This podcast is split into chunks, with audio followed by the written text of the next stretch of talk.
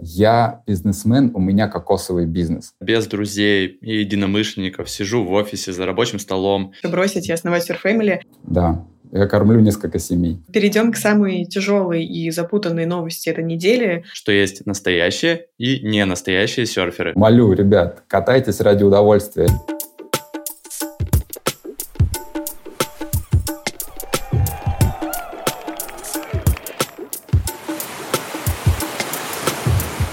Привет, это Серфелла, первая российская СМИ о серфинге, субкультуре, индустрии и людях на волне.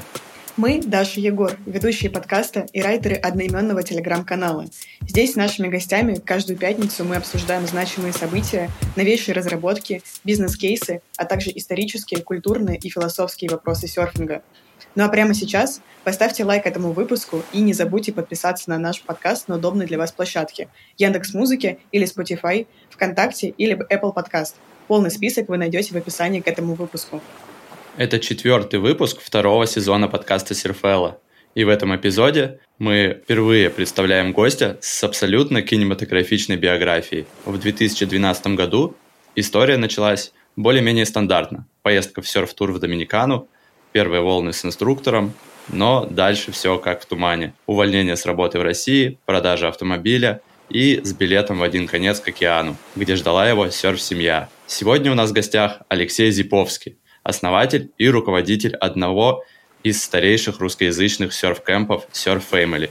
Привет, Алексей. Привет, ребят. Можно я от лица многих тебе скажу? Твой кейс бросить все и стать серфером – это будто американская мечта хотя в реальности даже круче. А, да, согласна. Это абсолютно романтичный сценарий, прокручивает ежедневно тысячу людей, мне кажется. Расскажи, что тогда сподвигло тебя на этот escape и создание в дальнейшем собственной компании по серф-турам? Моя судьба подталкивала меня к этому, потому что, во-первых, я с детства, благодаря родителям, очень много путешествовал и любил это дело. А, опять-таки, благодаря им я попробовал большое количество видов спорта, и пытался себе найти такой спорт, который мне будет очень-очень нравиться, и у меня будет к нему страсть настоящая.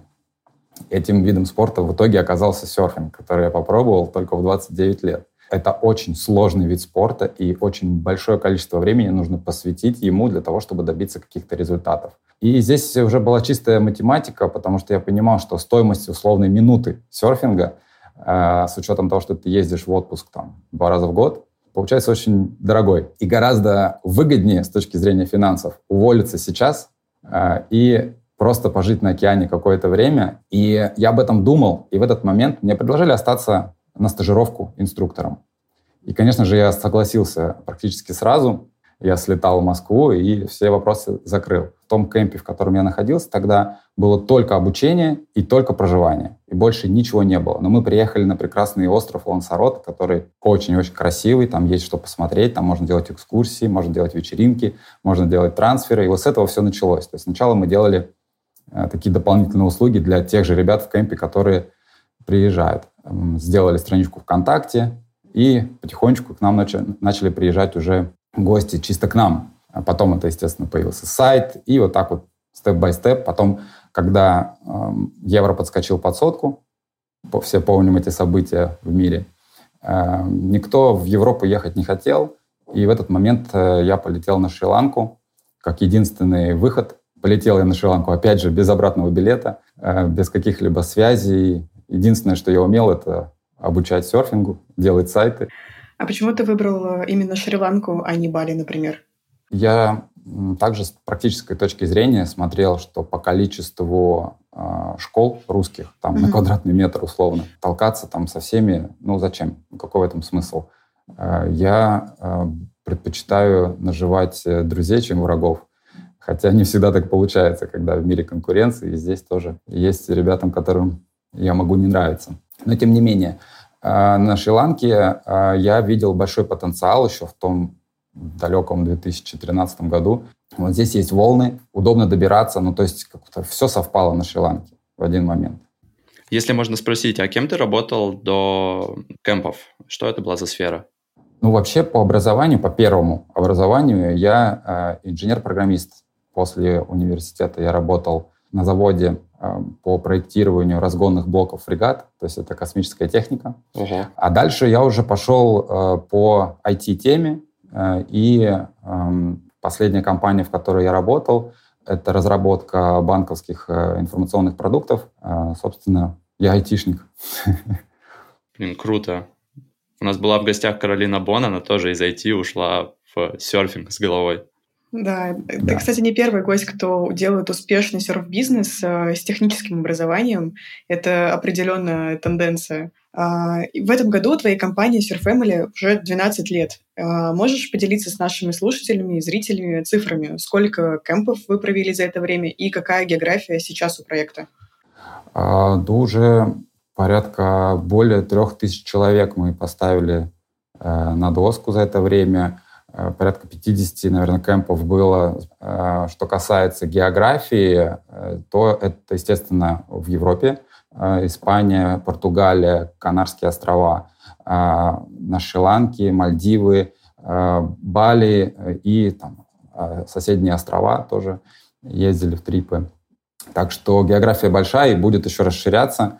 В этом году мы собираемся лететь в ЮАР в мае. И также еще есть пара мест секретных, которые э, я скоро анонсирую, когда все просчитаю.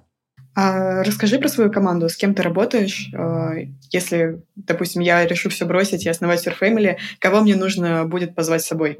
Что это за люди должны быть? Для того, чтобы начать Surf Camp делать, скажем так, на первый взгляд кажется, ничего сложного в этом нет. Угу. И действительно, когда э, мы наблюдаем здесь на Шри-Ланке, у нас есть такой термин, называются грибные кемпы. Они появляются каждый год, как после дождя, э, но их надолго не хватает. Э, любой человек с организаторскими способностями может э, понять, что здесь э, нет ничего какого-то сверхъестественной сложности снять там условно виллу, нанять инструктора и организовать все процессы по логистике и там, с экскурсиями, с питанием. Но э, каждая страна каждой стране есть местные жители, которые откладывают определенный отпечаток на специфику работы с ними.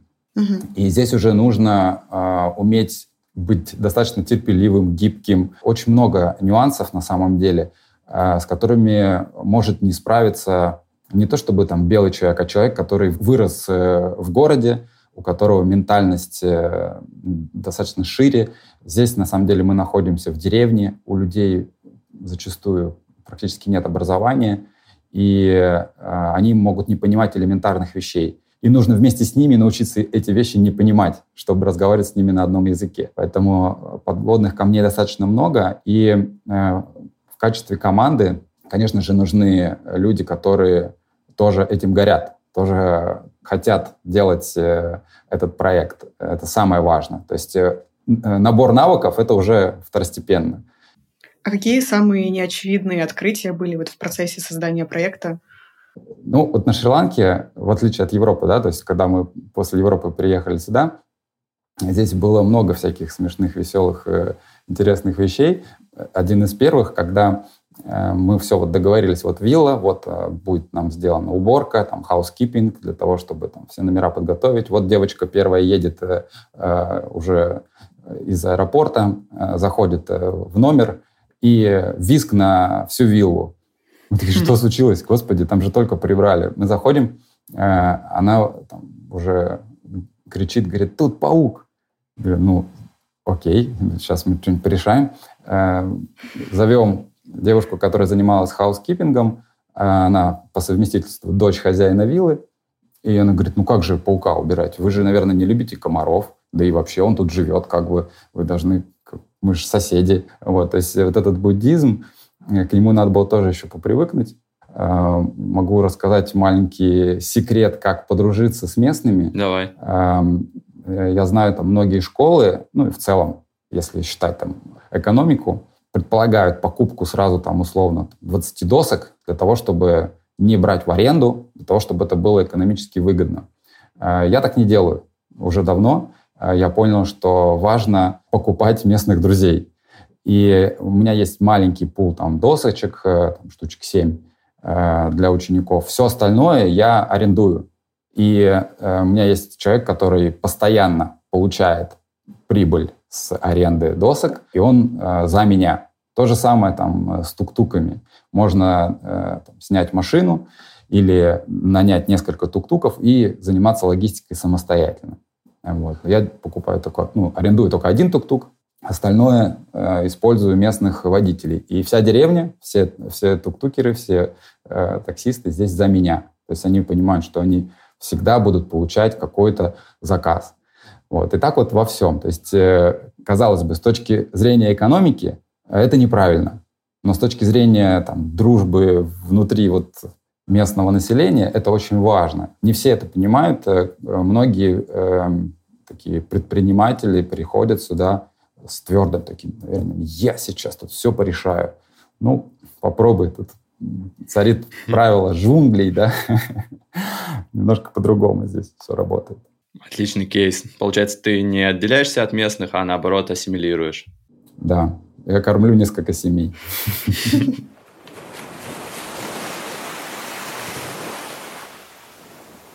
Перейдем к новостям. Эта неделя, конечно, была богата на громкие новости, и предлагаю обсудить их. В апреле, а это уже совсем скоро, почти через два месяца, э, в Сальвадоре пройдет чемпионат мира по лонгборду ISA.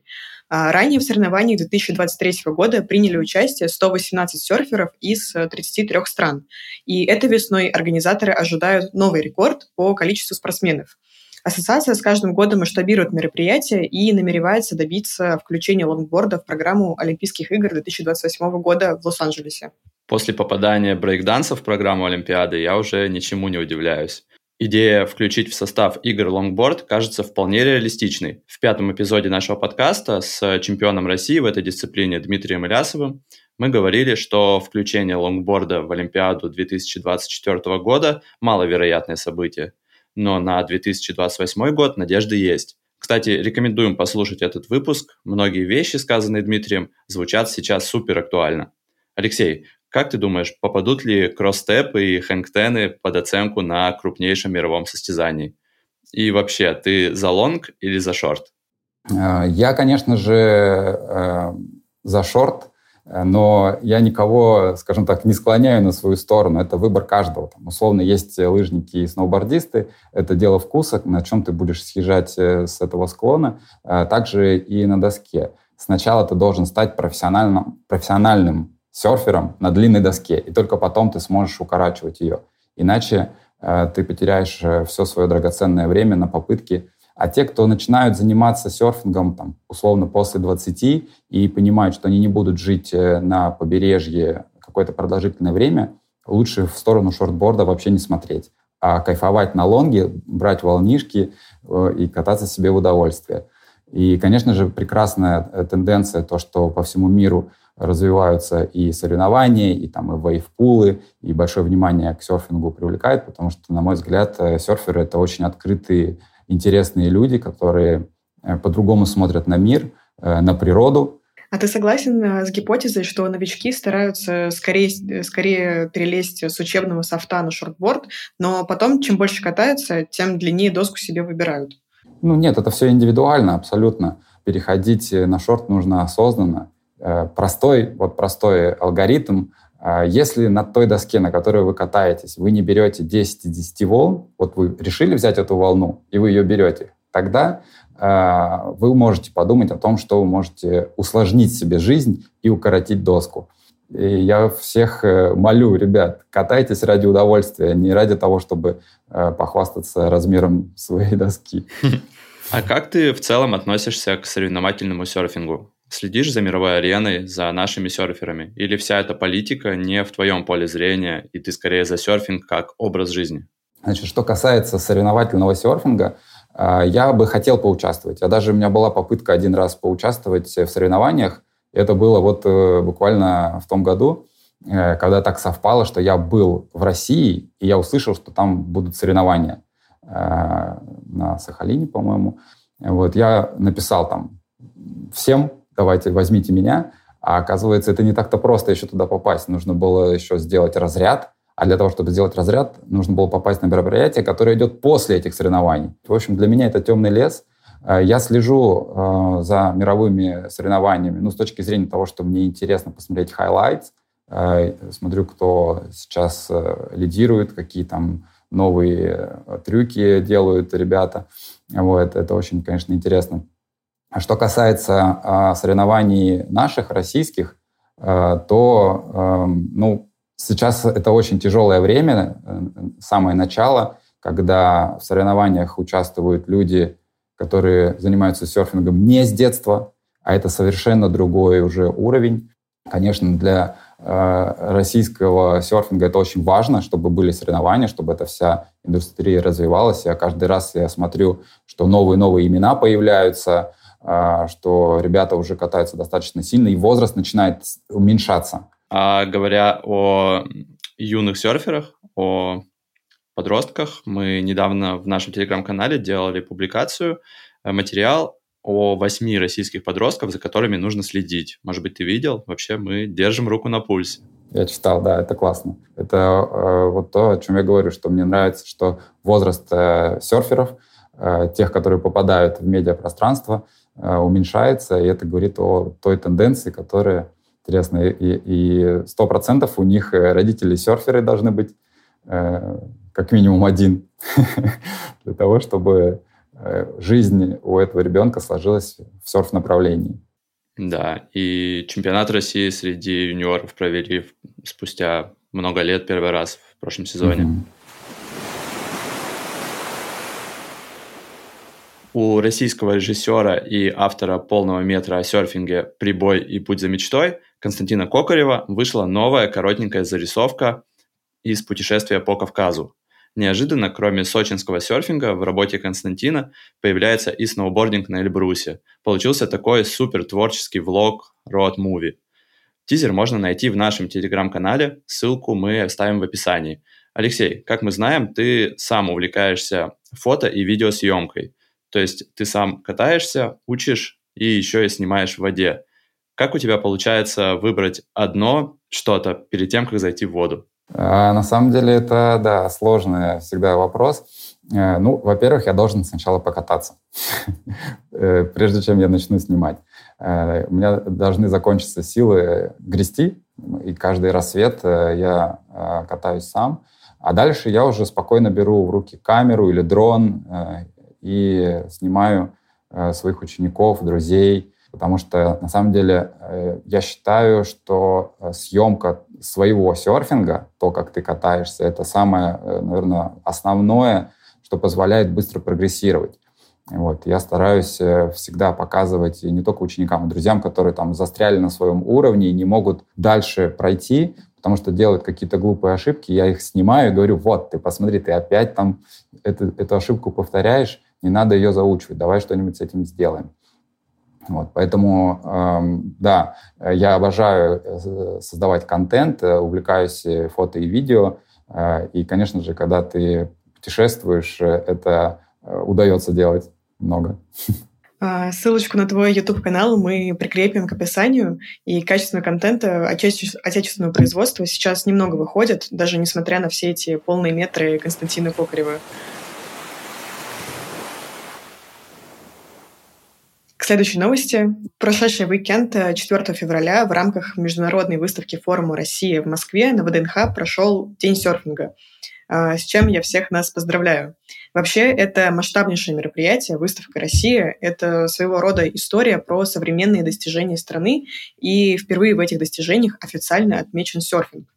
А, стенд был презентован на Российской Федерации серфинга и лично действующим президентом Федерации Александром Вайштейном и при поддержке лидеров нашей серф-индустрии, таких как Surf Brothers Сколково, брендов Anchor Company и Joyce. В рамках мероприятия можно было вживую пообщаться с представителями Федерации, протестировать серф-тренажеры, балансборды, прикинуть серфборд или гидрокостюм для катания. И, в общем, полностью погрузиться в атмосферу серфинга по полной.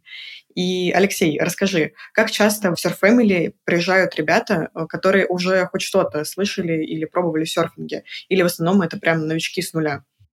Не, на самом деле много приезжает ребят, которые как минимум попробовали либо вейк-серфинг, либо э, искусственную волну э, речного типа, то, что ближе всего к серфингу. Да и, в принципе, это те вещи, которые я рекомендую практиковать обязательно, но после первого серф-кэмпа. потому что это все-таки большое отличие от того, что предлагает океан и искусственная волна, любая, там, созданная на катером или э, там, угу. рекой, неважно, это все равно очень большое отличие от океана. И эм, это хорошая практика э, навыков скольжения, баланса э, и э, большое заблуждение думать, что если ты хорошо катаешься на искусственной волне, то в океане у тебя все получится. На самом деле здесь гораздо больше вещей, там и гребля, и поиск волны, и, в принципе, чтение океана — это такой навык, который э, нигде, как э, на океане, ты не поймаешь, не узнаешь, как это делается. Все, кто приезжает в серфкэмп, э, э, как правило, э, большинство — это новички, э, большинство — это люди, которые вообще ничего раньше не пробовали, и моя рекомендация хотя бы заниматься любым э, видом спорта, даже просто физкультура делать зарядку для того, чтобы быть в тонусе, особенно перед тем, как э, люди переезжают в серф-кэмп. А там, скажем так, упарываться на искусственной волне перед э, своим первым серф-кэмпом нет никакого смысла, потому что еще пока нет понимания у тебя, э, что ты будешь э, реально делать, на что нужно ставить акцент. То есть как-то специально готовиться к своему первому серф-трипу не нужно? Э, ну, на самом деле э, есть ряд там, упражнений, которые могут э, сделать полезно, да, но это все относится именно к тому, чтобы поддержать себя в тонусе. Даже вот, например, плавание, да, мне повезло, там, я занимался плаванием в детстве, но сама гребля во время того, как ты лежишь на доске, и гребля, когда ты плаваешь без доски в бассейне, а это большая разница, там есть отличия, есть какие-то сходные вещи, но в основном полезно, конечно же, иметь э, крепкий плечевой сустав, который умеет хорошо грести, но опять-таки это не must-have. Поэтому э, не нужно себя блокировать тем, что, блин, у меня нет каких-то там навыков, вот я там не плаваю, вот я там не сноубордлю, я там еще что-то не делаю. Ничего страшного нет. Э, даже если нет навыков, э, нет э, каких-то специальных физподготовок, все равно можно ехать в серф-кэмп, все равно можно кайфануть от этого удовольствия получить. Получается, ты за греблю в шапочках в бассейне, да? Угу. А, ну нет, э, я такого не, не говорил. Я говорил, что это, это полезно для развития плечевого сустава, э, но как техника гребли на доске, оно большой роли не играет. Вот. Ну а плечевой сустав можно прокачать и не только в бассейне. Можно просто заниматься йогой. И вот тоже интересная наблюдение, самый высокий результат э, э, у девочек, которые к нам приезжают, вот, которые никогда не занимались там никакими смежными дисциплинами, но при этом они показывают самый высокий результат в своем первом серф-кемпе благодаря тому, что они занимаются пол-дэнсом. Угу, ничего себе. Потому что у них очень хорошая подготовка, очень хорошая подготовка именно рук, плечевого сустава, гибкости и мышц кора.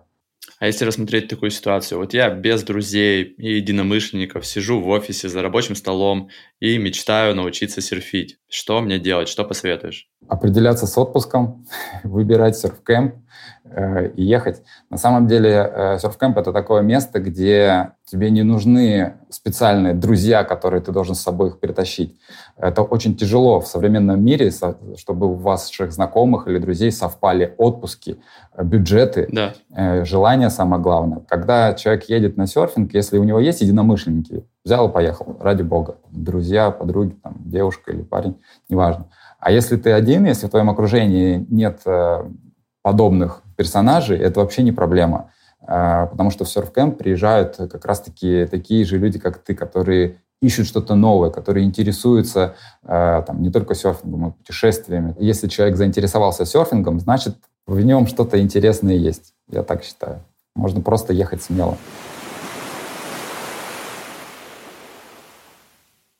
А, а вот что сейчас происходит на международной арене. Инсайдеры Beach Grid сообщают, что зарплаты топовых серферов снизились на 75% с лучших времен. У остальных они вообще стремятся к нулю. И вот как теперь э, крепким среднячкам пробиваться в элиту – главный вопрос. А, например, проехать по этапам отборочной серии Challenger обойдется в круглую сумму, и без должного финансирования а, это будет ну, практически недоступно. И это мы еще даже не говорим про WSL. Там годовые траты спортсмена от 10 тысяч долларов только начинаются. И не секрет, что профессиональные спортсмены, да что уж тут и отечественные ребята, это люди, которые могут себе позволить заниматься любимым делом и скорее выкладываются в него, чем зарабатывают. А, с другой стороны, поездка в серф-тур на пару недель, например, в ту же Шри-Ланку, это такой, условно говоря, низкий порог входа в серфинг. А, Алексей, как ты думаешь, серфинг — это увлечение людей с возможностями или это может себе позволить каждый?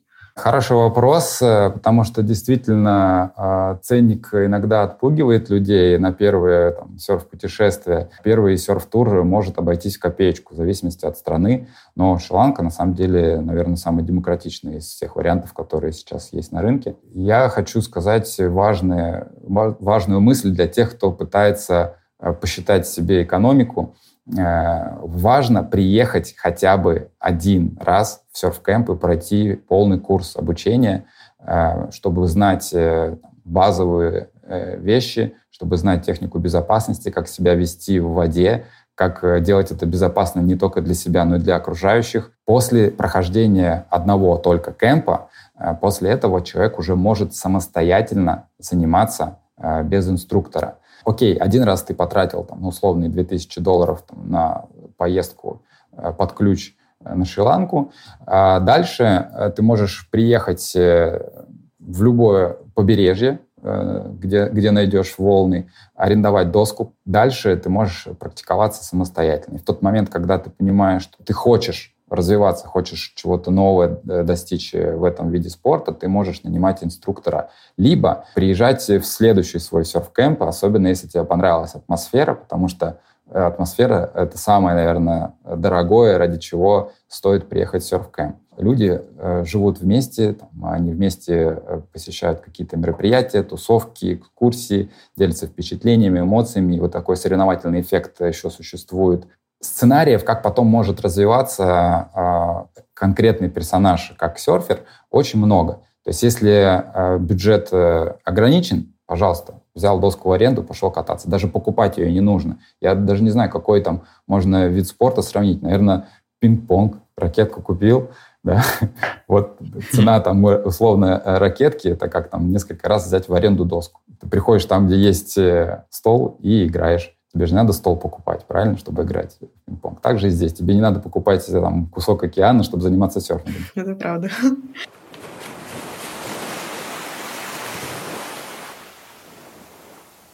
Перейдем к самой тяжелой и запутанной новости этой недели а, – закрытие серф-лагерей на Халактырском пляже. Напомним, что в конце сентября прошлого года прозвенел первый публичный звоночек. Предпринимателей обязали буквально за несколько дней освободить Халактырский пляж либо платить по полмиллиона в месяц за аренду, что для серф-лагерей, работающего по пару месяцев в году, ну, нереально. А летом в 2023 году о своем закрытии объявил Камрелакс, а вслед за ним уходит The Locals.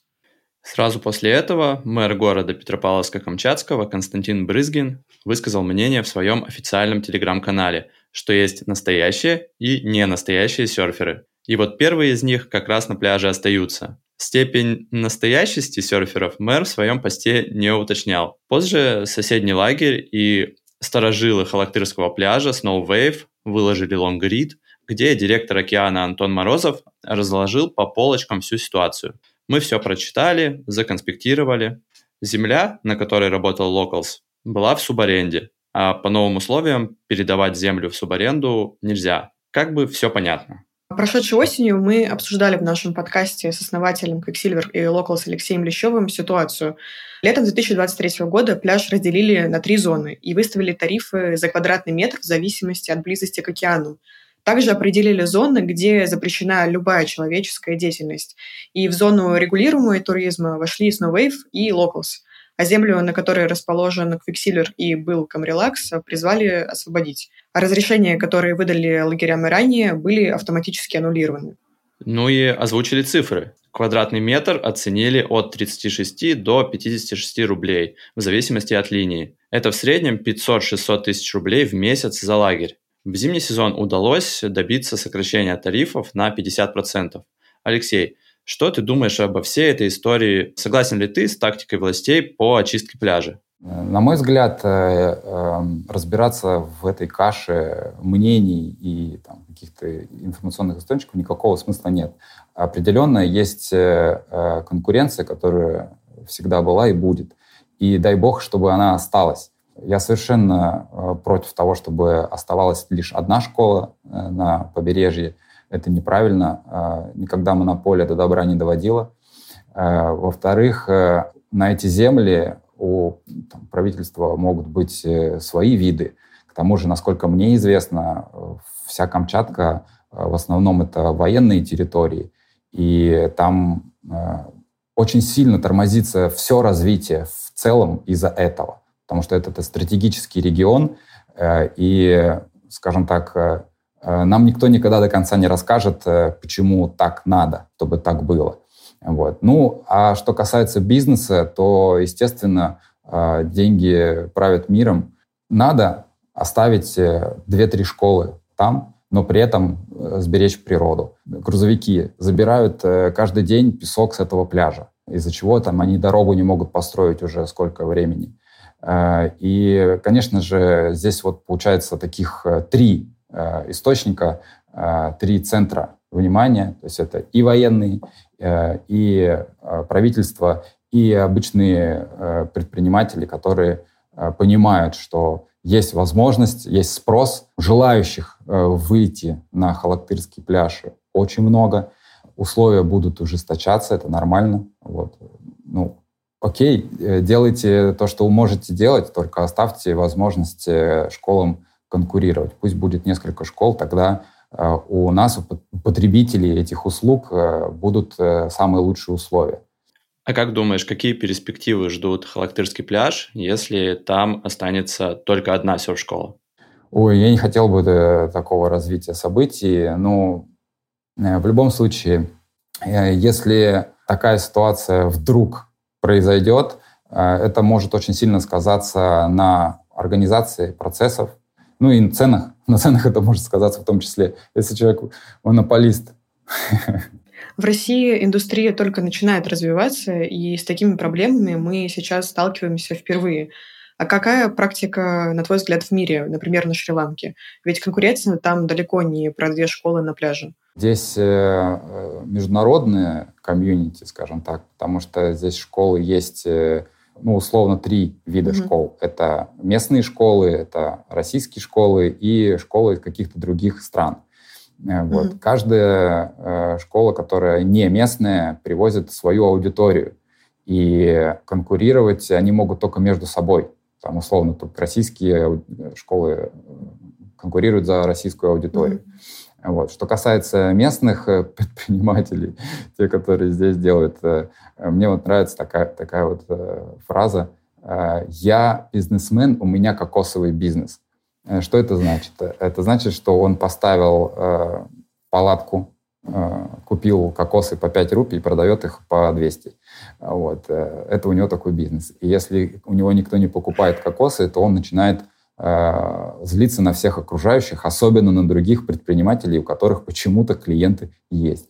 Вот. Поэтому э, есть специфика работы в каждом регионе, э, и конкуренция, скажем так, с местными школами, ну, она отсутствует в том плане, что если человек Э, хочет э, качественную услугу, ну, получить урок серфинга на русском языке, он пойдет э, в русскоязычную школу. Их тут много можно выбрать. Ну а что касается конкуренции там, среди там, нас, российских школ, да в целом каждого, опять же, своя аудитория.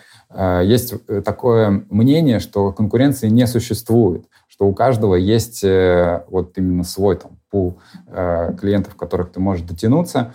Кому-то нравится расположение, кому-то там нравится э, богатая история, кому-то нравится конкретный инструктор, кто-то идет за инструктором, вне зависимости от того, в какой школе он работает. Мы живем в этих э, условиях э, постоянно и адаптируемся, меняемся в зависимости от того, какая ситуация происходит. Вот в целом все хорошо, все прекрасно здесь, на Шри-Ланке. А бывают спорные ситуации на пляже или на спотах? Ну, например, локализм условно местных сторожилов-экспатов. или наоборот от русскоязычных серферов, которые со своим самоваром в Туле, так сказать? Ну нет, ну местные-то, конечно, постоянно пытаются э, навешать на тебя какой-нибудь новый налог. Это нормально. Вот. Здесь же э, можно сравнить, как какие-то там 90-е а у нас.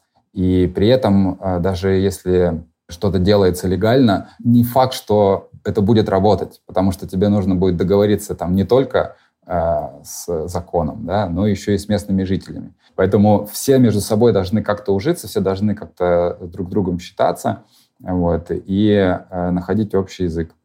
Я думаю, это единственный способ. Ну и по традиции в конце выпуска у нас блиц из 10 быстрых вопросов, на которые нужно отвечать быстро и не раздумывая. Готов? Ну, попробуем, давай. Клиент всегда прав или любой каприз за ваши деньги? Любой каприз за ваши деньги.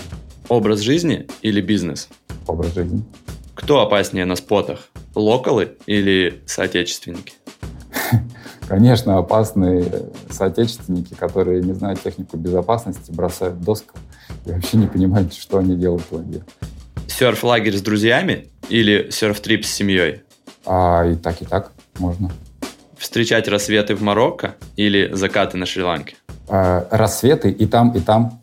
И не только там.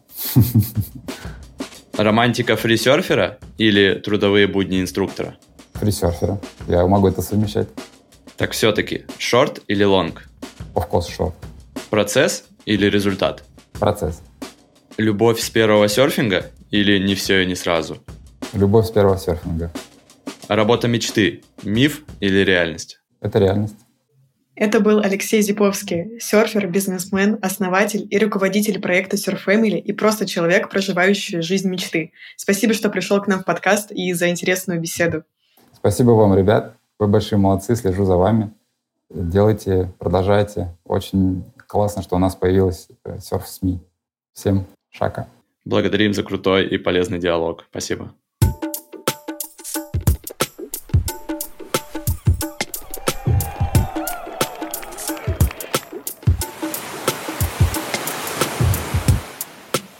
С вами был подкаст Серфелла. Слушайте главные новости о серфинге в России и мире каждую пятницу на всех платформах. Ставьте звездочки в Apple Podcast, сердечки в Яндекс Музыке, подписывайтесь в YouTube и оставляйте отзывы в комментариях. Всем пока!